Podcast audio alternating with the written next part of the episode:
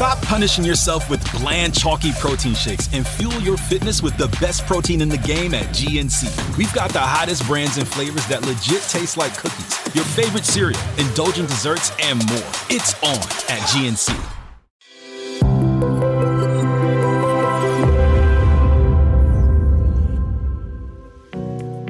Welcome to Jimmy's Jobs of the Future. Today's guest is Jordan. Now, Jordan's job did not exist ten years ago, which is essentially being a manager for some YouTubers. But these aren't just any ordinary YouTubers. These are Europe's leading YouTube brand, the Sidemen. They have built an incredible business and have built a media empire through YouTube. Not only that, they've now gone on to expand into many other areas, whether it be food, drink, or whether it's football, boxing. It's a demonstration of how our economy is changing more than ever before. It's an amazing interview, particularly when you think if Jordan's job had existed in the past, the most similar one to it would have probably been manager to the Beatles or something similar. It's an amazing episode, so I hope you enjoy, because it really is the future of our economy. Jordan, welcome to Jimmy's Jobs of the Future. Thank you for having me. So, for our audience, can you explain what the Sidemen are? Of course. So the Sidemen are a group of seven individuals. Their names are K S I, or tags are K S I, uh, Zerka, Toby, or Toby Jizzle, Harry, Rotashaw, Ethan, Payne, Bazinga, Vic, Vicstar, and Simon Miniminter. And they are the biggest creator group in Europe. So they have over two hundred forty-four million followers across everything. If you had to add all the different numbers across all the channels, of course, there's some overlap, but still. And on YouTube, they are over eighty million subs now on their main channel, seven million on their second, uh, and I think five on Reacts. And they're just growing at a huge rate. Their whole content is around, around entertainment, around challenges, around, you know, competition between them, their friends, and building bigger and better ideas and scaling up this kind of, this YouTube empire that they've, that they started ten years ago. This is their ten year anniversary this year. So It's it's been non-stop, and they started literally as a group of friends playing G T A together back in twenty thirteen, and that's evolved now into what I believe to be the biggest sort of cultural export of this generation. Nothing really has come close to, or to come close. There's no reference point other than maybe like a One Direction yeah. in terms of the size, the scale, the the weight with their audience and that connection. And yeah, we've been working with them now for the last two years, and they are a joy to be with. I mean, it's almost like they are kind of a band, right? But it's, mm. it's, you know, it's not just songs, right? It's like, it's absolutely everything. It's all yeah. the games. It's all the sort of like the, the behind the scenes aspect that's become so much real in kind of sport and almost every aspect of life. You know, mm. people wanting that sort of behind the scenes look into kind of what they, what they do. What, what, and what's your role for them? Yeah. So myself, uh, my co-founders, Aaron and Sam, we started Arcade Media back in twenty twenty-one, that's like two years ago, mm. to manage them fully. So there was a big gap. I think there is still a big gap in the space, especially in the, in the U K, around like creator management that is more long-term and strategic brand building versus sort of transactional, more agent style management. So I wouldn't even call that really management. It's more just making, making money from brand deals. And that's a big part of the industry and super important, but that doesn't really take an individual to the next level. I've been at Y M U, uh, which is a big talent management company, um, biggest in Europe as well. And I've been there as the chief creative officer for, f- for four years at the time that I'd left. And so for me, working with people like an Anton Decker, Steve Aoki, Frank Lampard, whoever it might be, like being, you know, with these guys in the, in the sort of strategic brand building of their, of their world, the difference and the sort of level that needs to go into that sort of planning and actually saying, right, where are you now? Where do you want to be? And how do we help you get there? How do we add value to that as, as a team? And ultimately, as the C E O of Y M U, Neil always used to say, make some, make things happen that otherwise wouldn't happen without you, which he would always define as management, which has always stuck with me. For the Sidemen and for us as a group, as a group of, of individuals, myself, Aaron and Sam, it was about coming together and helping them with that next stage, which is all about building I P, taking the brand to the next level and building a world around this incredible audience that they had created, providing so much value to this audience in as many different ways as we could, to build things that could outlive them. And how do you define creator? Yeah, I would say a creator is somebody who is publishing online original content in whatever form that is. So I think that is, that that could be a podcast, that could be TikToks, that could be, you know, I've got a three-year-old now, as, as you, you'll probably, like a Miss Rachel, who I'm sure you come across, yeah. who creates like sensory you know, videos and about, for speech therapy for kids. it's anyone who's publishing and publishing and using using the world of social and the tools of social to publish creative output and content, whatever that might be.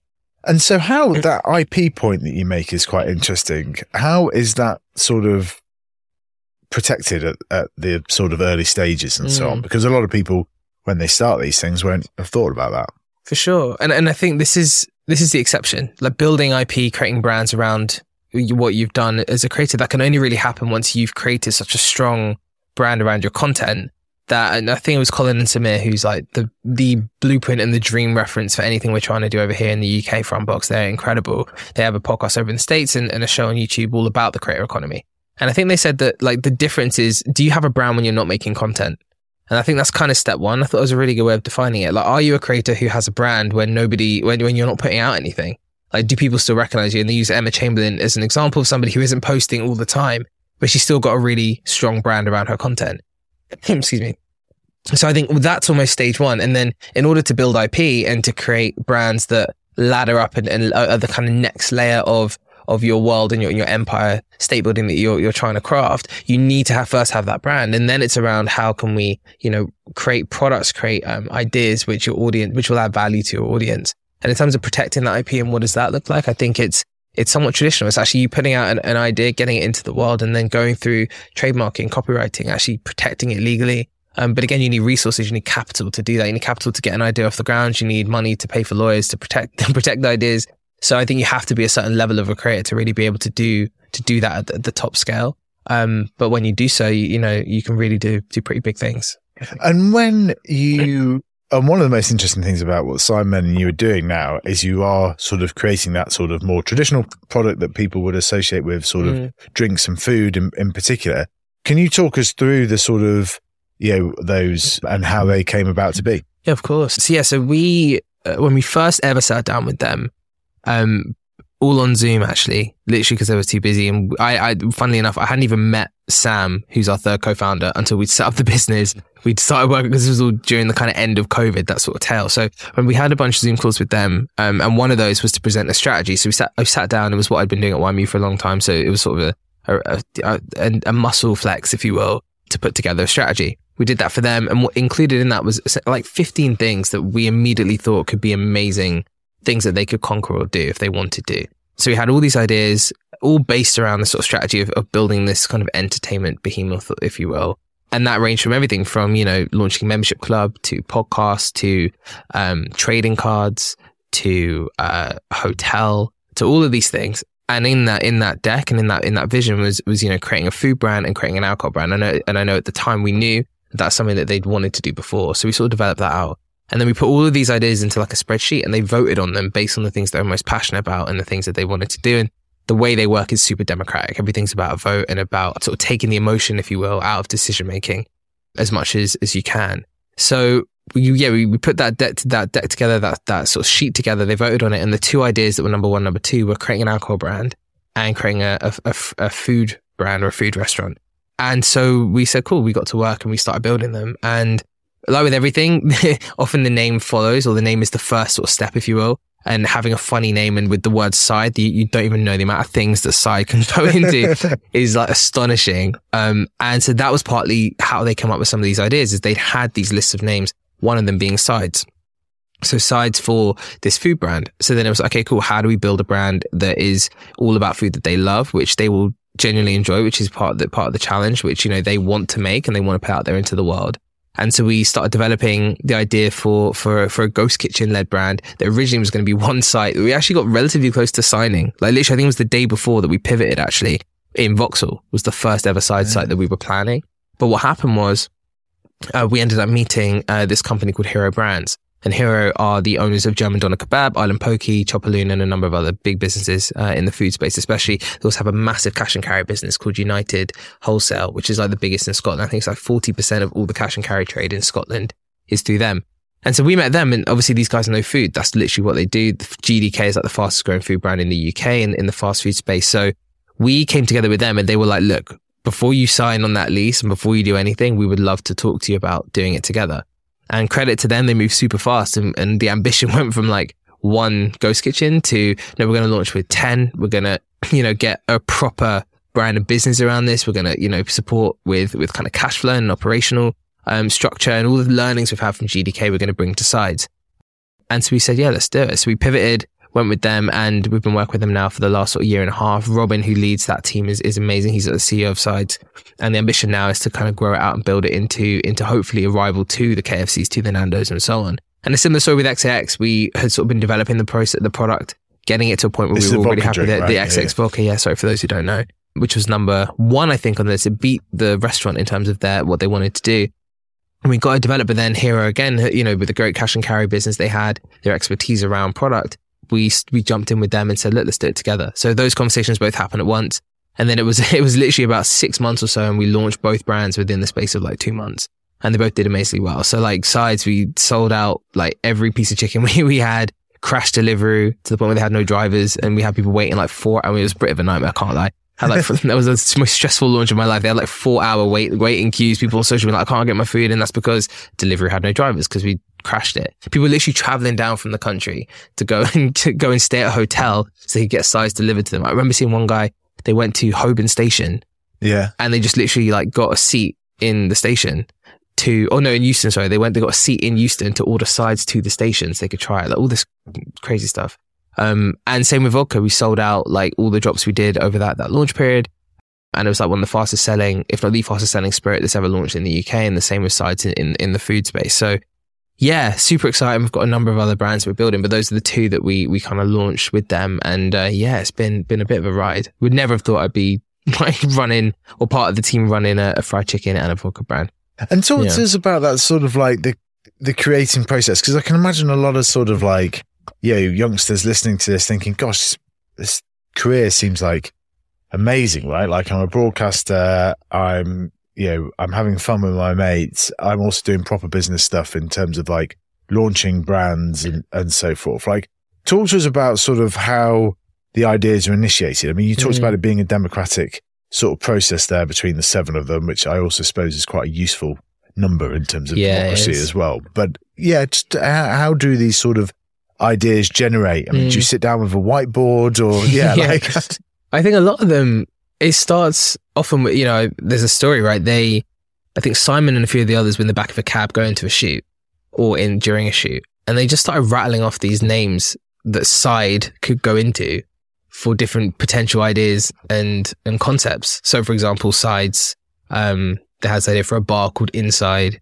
You've got, I mean, there's a bunch of others which I shouldn't even really say because actually they might become a thing, but there's yeah. so many different variations of where Side can go into. So that was often, and I found out at Lad Bible as well, actually, when I was there, so many great concepts came from a pun or came from something funny as a concept. Mm. Though it's like, okay, that name makes me laugh, or that name makes me go, yeah, that's, that's cool. And then from there, the product comes and, and the brand spills out. And I think that was the starting point for them, just to kind of ignite that that first thing. And then it was, well, okay, what do we actually love? And what do we want to see? They always, for example, with vodka, wanted to go to a club where they could get their own drink. Same with Sides. They wanted to be able to order their own food on delivery. Like these small sort of things and these, and these moments, I guess, which for them, having done this for so long, what else can they do? What more can they do? It's kind of bringing their world to such a scale where they can interact with it as consumers, in a sense. How do you think it will sort of evolve in terms of the product launches mm. and so on? Because I suppose you could look at them slightly and think, you know, the things you mentioned, sort of, you know, G T A, vodka, you know, chicken sort of do tend to be targeted towards the sort of twenty-year-old males. Mm. How, like, how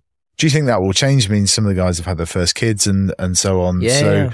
do you think we'll see, you know, Side baby product launches and such like? Yeah, I mean, very potentially. You know, all sorts of things could, could come. I think I think also with the product launches, it's not doing it for the sake of launching something, right? I think that's the key, and what differentiates and hopefully why the brands have both been very successful is because it's more about the product and building something which adds real value. Our, our biggest things with everything we do is value and access, like how are we providing access to as many fans as we can and how are we providing proper value. So with Sides, for example, it's like the food is really good, like people love it.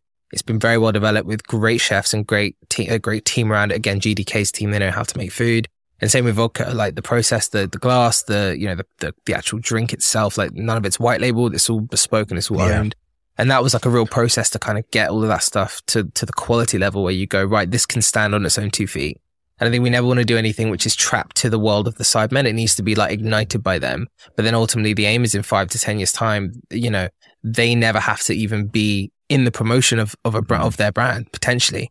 or actually these things can hopefully be so loved by people that they can stand on their own two feet. And how much do you think is it changing in terms of the audience building and, and trying to take over more, trying to grow that audience and so on? I mean, I think there's been a bit of a shift in the last few months, particularly with um, K S I and the Prime drink, right? I think mm-hmm. like all of a sudden, like parents are kind of understanding this thing. And it, like, yeah, I was in Sainsbury's the other morning and all the kids were sort of like dividing up the aisles that they were going to go and try and find. And I just thought it was amazing to kind mm-hmm. of see that. But is that now a kind of like a very intentional focus in terms of, you know, that sort of, I guess, the the more established market, as it were? Yeah, well, as, as in bringing products into sort of more retail. Yeah, and, yeah, more retail and that sort of, you know, it's not just for sure being an online YouTube. Yeah, well, I think I think it's, you know, D two C is brilliant, right? Like selling product directly. But I think what we've really learned, and one thing that I've I've I've sort of definitely felt, is that you're you're kind of not trapped, but you can only get so far without some of those traditional methods. So, you know, you can build a brilliant e-com D two C business where, let's say vodka, for example, you're just selling yeah. alcohol directly. But with the regulations, et cetera, your, your, very, your audience numbers very small because you can't sell in certain markets. You have to go market to market to market to get your regulations and your licenses sorted out. So it's, it's fine to a point, but ultimately to really hit distribution, I think the big thing which Prime has taught us, right? And, you know, they've done an amazing job. Obviously, it goes without saying, Mams, who's J J's manager and his team, and then obviously Logan's team and so on. Like the distribution has been the difference. So the e-com portion of what they do will be, like with us with, with vodka, much greatly in, greatly insignificant compared to the retail sales. And that's because retail is so powerful. Yeah. Even though D two C will be massive, it will, you know, the ability to plug into, for example, Walmart in the States, to Kroger, to all these yeah. places, here to Morrison's like we do with vodka, or, you know, with Sides, we're looking at a number of sort of franchise partners who have huge kind of distribution networks of, of space. Like the difference that that can take your brand is, is massive. So I think for us, it's kind of blending the world of social and online with the more traditional approach to retail and to yeah. brands. And then if you get that right, I think then you can really hit hit new audiences at scale. Yeah, I think it's fascinating, right? And, you know, the Gymshark story, that all being online, but now having their first store in Regent Street as yeah. well, is, is fascinating how these kind of evolving um, worlds are happening. How many people are kind of involved with the Sidemen yeah. from a jobs perspective? Because again, if I was a youngster listening to this, I think this sounds like a cool place to go yeah. work. No, hopefully. I mean, look, we have, you know, we have Arcade, which is essentially our, the, the management team. Uh, and what we do is we build the, we're building the team for them. We only have one client. So our whole focus is, is the Sidemen in their world. So everyone who works for Arcade works for the Sidemen, essentially. In the team of sort of full-time people is about twenty to twenty-five kind of every day. In the wider freelance network, the content team, which includes, you know, creatives, thumbnail designs, et cetera. I think there's about thirty-five people in that. And then there's, a, so there's around fifty, I say, people working full-time all the time on, on the brand. And then the extended network in terms of, you know, people working on the supply side, people working on the food brand, the membership club, the, um, you know, vodka, all these different elements, trading cards, who touch the brand in one way or another. There's probably upwards of one hundred to one hundred fifty people. Yeah. In that, there are so many different like brands within brands and teams within teams. And if you think about all the chefs at Sides across Oman, you know, the U A E, the U K, where we've got, where we have our sites, start to add that up, it gets big pretty quickly. Yeah. I can imagine. I can't wait for the day that there's an Oxford economics report or Capital Economics into the sort of uh, economic footprint of the Sidemen. It's incredible. Just one specific mm. one to pick up on there, because I think it's really interesting. Thumbnail designers, mm. right? To delve into a job. What, what's the what's the job of a thumbnail designer? Yeah, well, so YouTube over the last few years especially has become as much a, a science as it is an art. So I think traditionally, you know, you make content and it, with consistency, with quality, you could get an audience. Now I think to really build scale, it's about optimizing every element of what you do. You speak to the people who are far better than, than me or anyone in our team around like YouTube expertise and understanding that people like a Paddy Galloway or whoever, who's a great YouTube consultant, um, who works at Mr Beast, Sidemen and others. And you hear what they say and it's like the, the levels of optimization that require for p- things to really pop off and do well is so much more now than ever before. So for example, on a thumbnail, Mr Beast has like ten thumbnails or five, ten thumbnails that he rotates for every video. If it doesn't pop and it doesn't move, okay, next one, next one, next one. Same with titles, even. Not sure for him, but others, but others do. Yeah. The Sidemen, we are, you know, we're always looking at thumbnail optimization. Are the colors right? Are the palettes good enough? How does it communicate what's happening clearly enough with giving enough of a, of a, of a sort of a question to the audience that they want to then explore the video? Like, how is it enough of a draw And also, how do the elements and the different components of the thumbnail, like, how do they how do they grab you without pushing you away, without being too controversial, too inflammatory, but they're compelling enough that you go, okay, yeah, I'll, I'll, I'll watch. And there's so much of a science behind that, that, you know, when you're digging into it, slight changes, colors not being vibrant enough or being too vibrant. These things can be the difference between a video that really pops off and goes viral and one that doesn't. So it's making sure that every element is thought through and, and, and optimized. And yeah, there's a whole team of people. I think Victor, who's our head of content, who's incredible. He has three people just working on thumbnails. There's a whole thumbnail project. And the amount of, also the amount of revenue that you can make in going back to old videos and changing the thumbnails, changing the titles is huge, because the way the algorithm works, everything's hyperlinked. And obviously, you, you know, you're recommended is, is a vast majority of the traffic. So if you have like old videos that have never done anything before, going back and saying, actually, yeah, that thumbnail's not so good, let's flip it out, try a new one. Even going back to your whole library and redoing the thumbnails, it can take a video that's here to here, yeah. even if it's been up for three years. And you could be making significant amount of revenue just doing that slight change. So it seems like a slight change, but on YouTube, it's, it's so important. And uh, but tell us how you ended up working for the Sidemen, because yeah. I think this is a fascinating story. Yeah, for sure. So my my journey, how far how far back should I go? Not that it's been like, like well, no, I, I'm, like, yeah, so I mean, look, where's, where's a good point no, to start, think, do you think? It would be great to hear about the Lad Bible. Yeah, tell mm. us your sort of story, and, sure. and then then we can touch on That's that. Simon, yeah. yeah, so um, so I was, I'm twenty-five now. I was, when I was seventeen, I was at school in my last year. I was like, I applied to uni. I got my offers accepted, but I was just like, I just, I don't want to do anything but go to uni. I just could tell in my book, like there was something just telling me this was going to be such a waste of time and it just wasn't going to be valuable for me. And I had that instinct, but I'd kind of gone through that process still. And so uh, towards the end of, of my time at school, I was like, right, I need to find a second option and just see what else is out there in the real world. And so I uh, looked around and I thought of all the companies that I liked, and the company that I sort of wanted, would want to work for, if any, uh, at the time was weirdly Vice. I was like, they're making amazing mm-hmm. documentaries, brilliant content. This was like twenty fifteen, really just cutting edge stuff, I thought. And so I looked on the website and I found, again, you don't know, that's what we were talking about before, you don't know the jobs that exist, but I yeah. looked at the company site and I was like, wow, there's a job called a creative. Amazing. That was sort of the things that I've been doing, is building brands, building formats, creating ideas, documentaries, all sorts of stuff that I've been playing around with while I was at school. So I was like, all right, that's great. So I found a list of like twenty emails of people at Vice, and I emailed every single one of them and said, hey, this is what I do. This is me.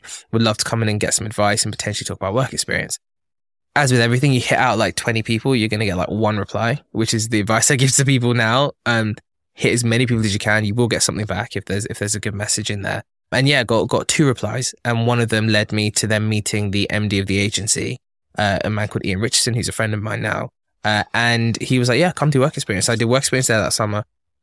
And then when I was, uh, when I had to then go to uni, to do a course at King's called Digital Culture, which I, which is a nothingness of a thing. I should have really seen the writing on the wall, but I didn't. And I went, and uh, it was just awful. I hated it. Every single part of it was just. But you wrong. Don't know, do you? Because you, you trust these places, and you think, oh, it'll get, it'll get yeah. good. It'll yeah, get it's like, oh, there must be something. Yeah. Whereas digital culture, there's probably nobody better qualified than yourself. And well, people. this was the, this, this was sort of the dichotomy. Was was actually, hang on, I'm at Vice every Friday, or I'd been at Vice during my work experience period during summer, in the real digital economy, digital culture.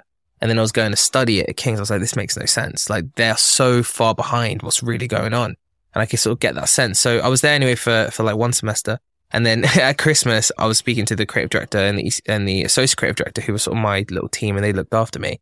And they said, like, look, we would love to have you if you wanted to join and actually come work here full time. We don't annoy your parents and make them think that we've like forced you out of uni. I was like, no, no, no, like one hundred percent yes. Went home, and the next day I dropped out, put my form in, and was and was done. Didn't go back after Christmas.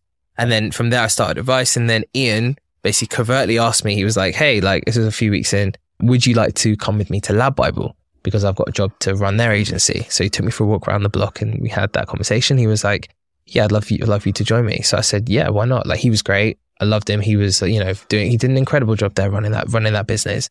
But I was eighteen or whatever it was. So I was like, well, there's nothing, literally nothing to lose. Like, why not? So I went with him to Lad. And this was during Lad's kind of post-problematic era, as I call it, like, you know, post kind of Bum Day Mondays and all of that stuff, which uh. people of a certain generation will know.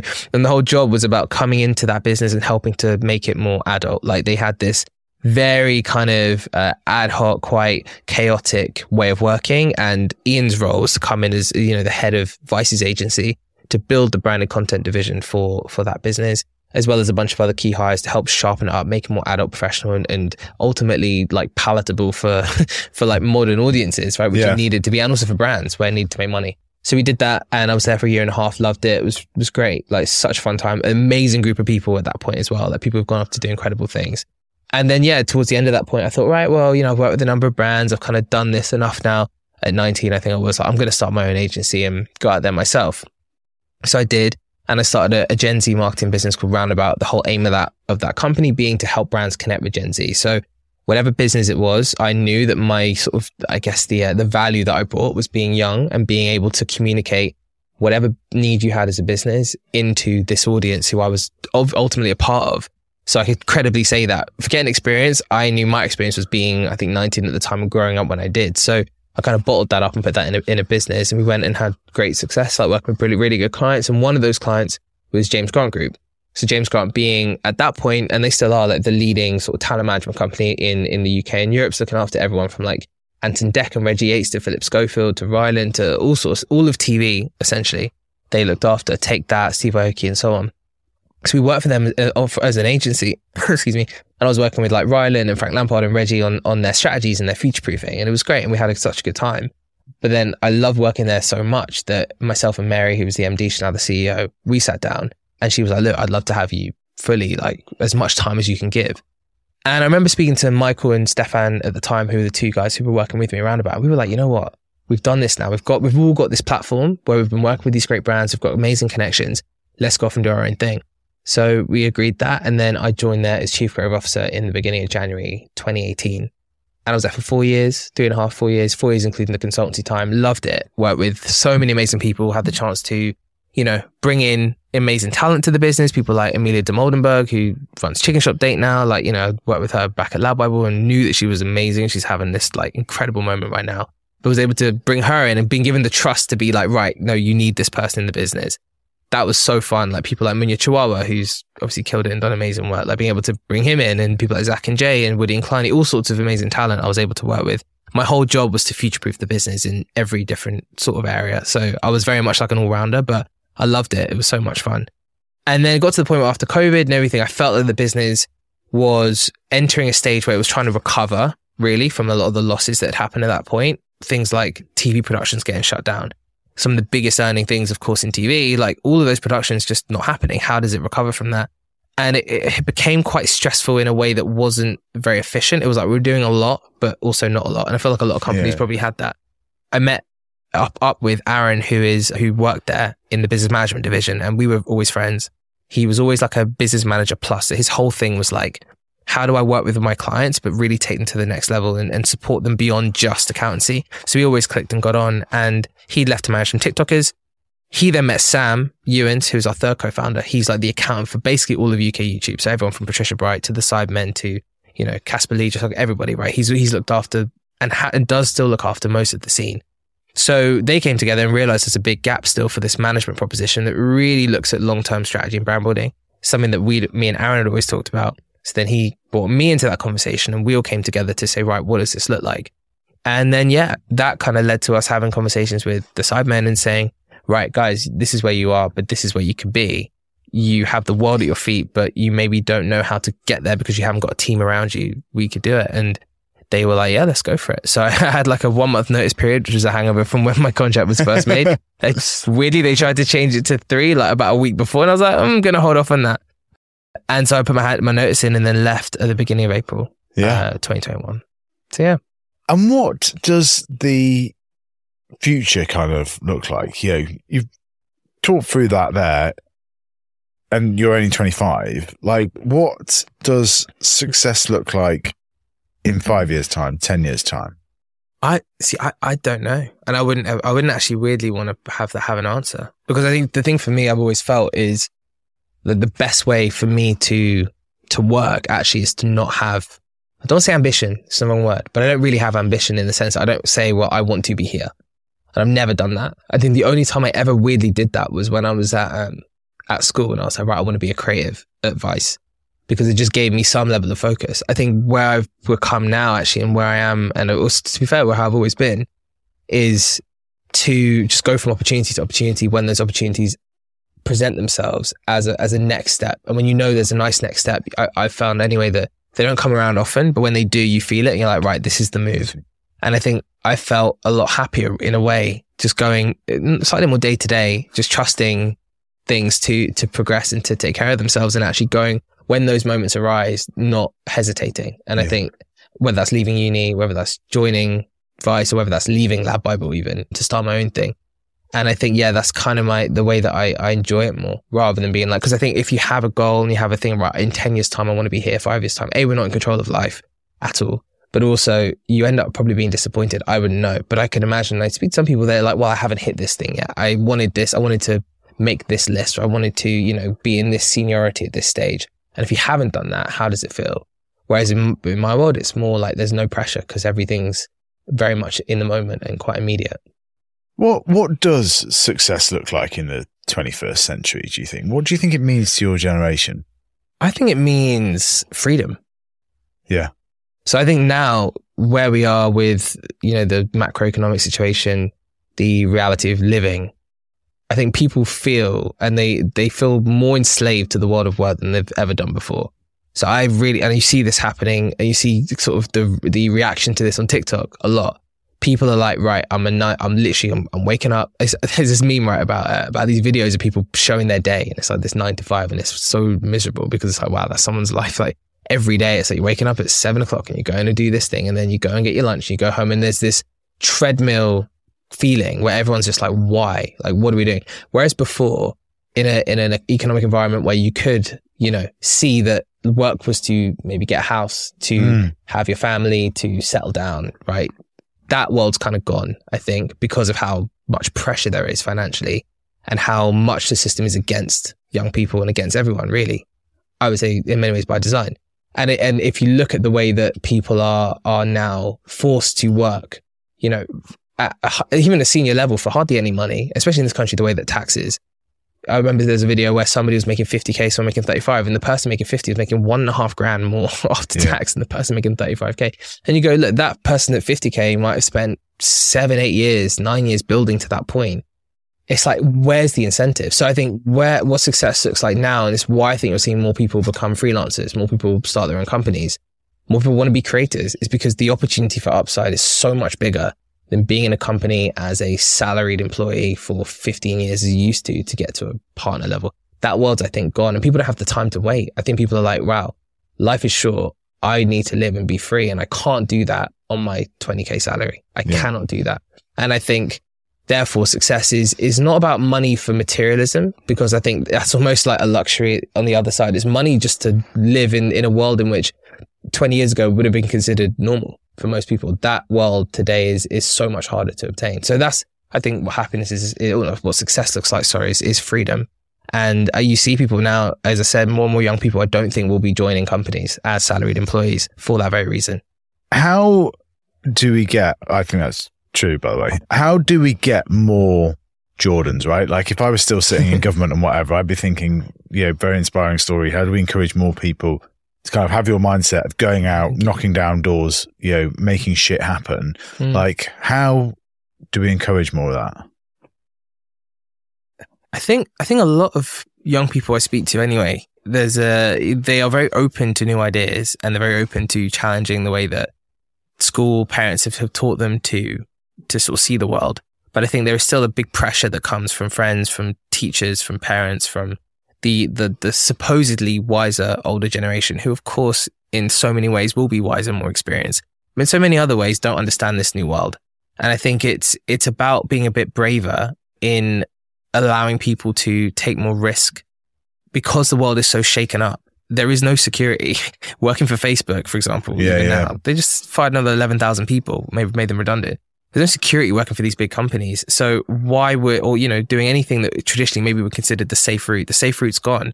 So I think it's parents, it's schools, it's people to their friends being more supportive of risk taking, because there's so much opportunity out there, and there's so much of an upside online. There's so, so many ways to make money and to have freedom and to live. Again, not to some hyper luxury level, but to build a lifestyle for yourself, which is ultimately yours and, you know, with, with your control. I think that opportunity is really there, and so it's for everyone to support that a bit more from a governmental level down. The university route, is a complete waste of time for the vast, vast majority of people. And it will only pull more and more people into the pits of despair that that system provides for so many. Like, I've seen it firsthand. I've lived it. It's horrible, horrible. And I'm so passionately anti higher education for the vast majority of jobs. If you need to, for, to be a doctor, a lawyer, whatever, fine. But let's stop encouraging that, right? Let's actually have an environment where you say, right, well, what do you, what do you love and how do you want to get that out into the world? How do you want to make money? How do you want to exist? And how do we be more people first rather than institutional, I think. I think that's really good. One final question. You yeah. are obviously running your great Unboxed podcast, which I've appeared on, and you are literally unboxing the creative economy and what it means. And I think that's what some generations sort of slightly struggle with is, well, how do these people yeah. actually make money? And yeah, what are the kind of things? And it's such a fascinating kind of production that you're doing there. But for somebody that hasn't engaged with any Sidemen content at all, right? Because mm. there'll be a, certainly my parents, and I know even a few of my mates won't have come across mm. it, right? What would be one piece of content you'd recommend they go and watch on YouTube to Ooh, get a bit of an good. introduction on them? And that's a like, good question. That's a good question. I think I do too. I think the the cheap versus expensive holiday in Europe, the Europe edition of that video, I think it's one hundred thousand dollars versus ten thousand dollars holiday, which is a huge video. It's done amazingly well. That's a really good example of like, basically, I mean, you look at the numbers, it's, you know, huge, huge amounts of views, bigger than most shows will ever get. And I think to see the sort of one of the most popular versions of that format is is, is good because you get a sense of the guys when they're traveling, the dynamic, and you get to see why they're so popular because they're just so funny as a group and they have such a great sort of chemistry. And then I think on the other side, I think the brutally rate themselves video recently is hilarious because it just shows them and their personality so vibrantly.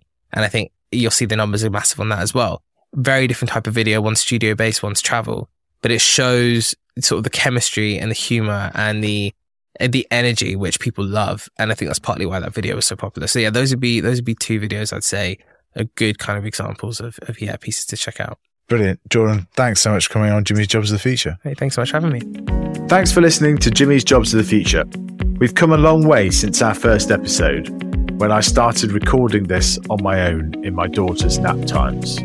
We are now a team that not only pulls together a podcast, but also creates content on multiple channels, whether that is our Substack, looking at the latest trends in business, entrepreneurship, and the future of work, or some of our more light-hearted takes on TikTok. And of course, our best moments are on YouTube. To find all our socials and best content links, click on the links in the show notes below.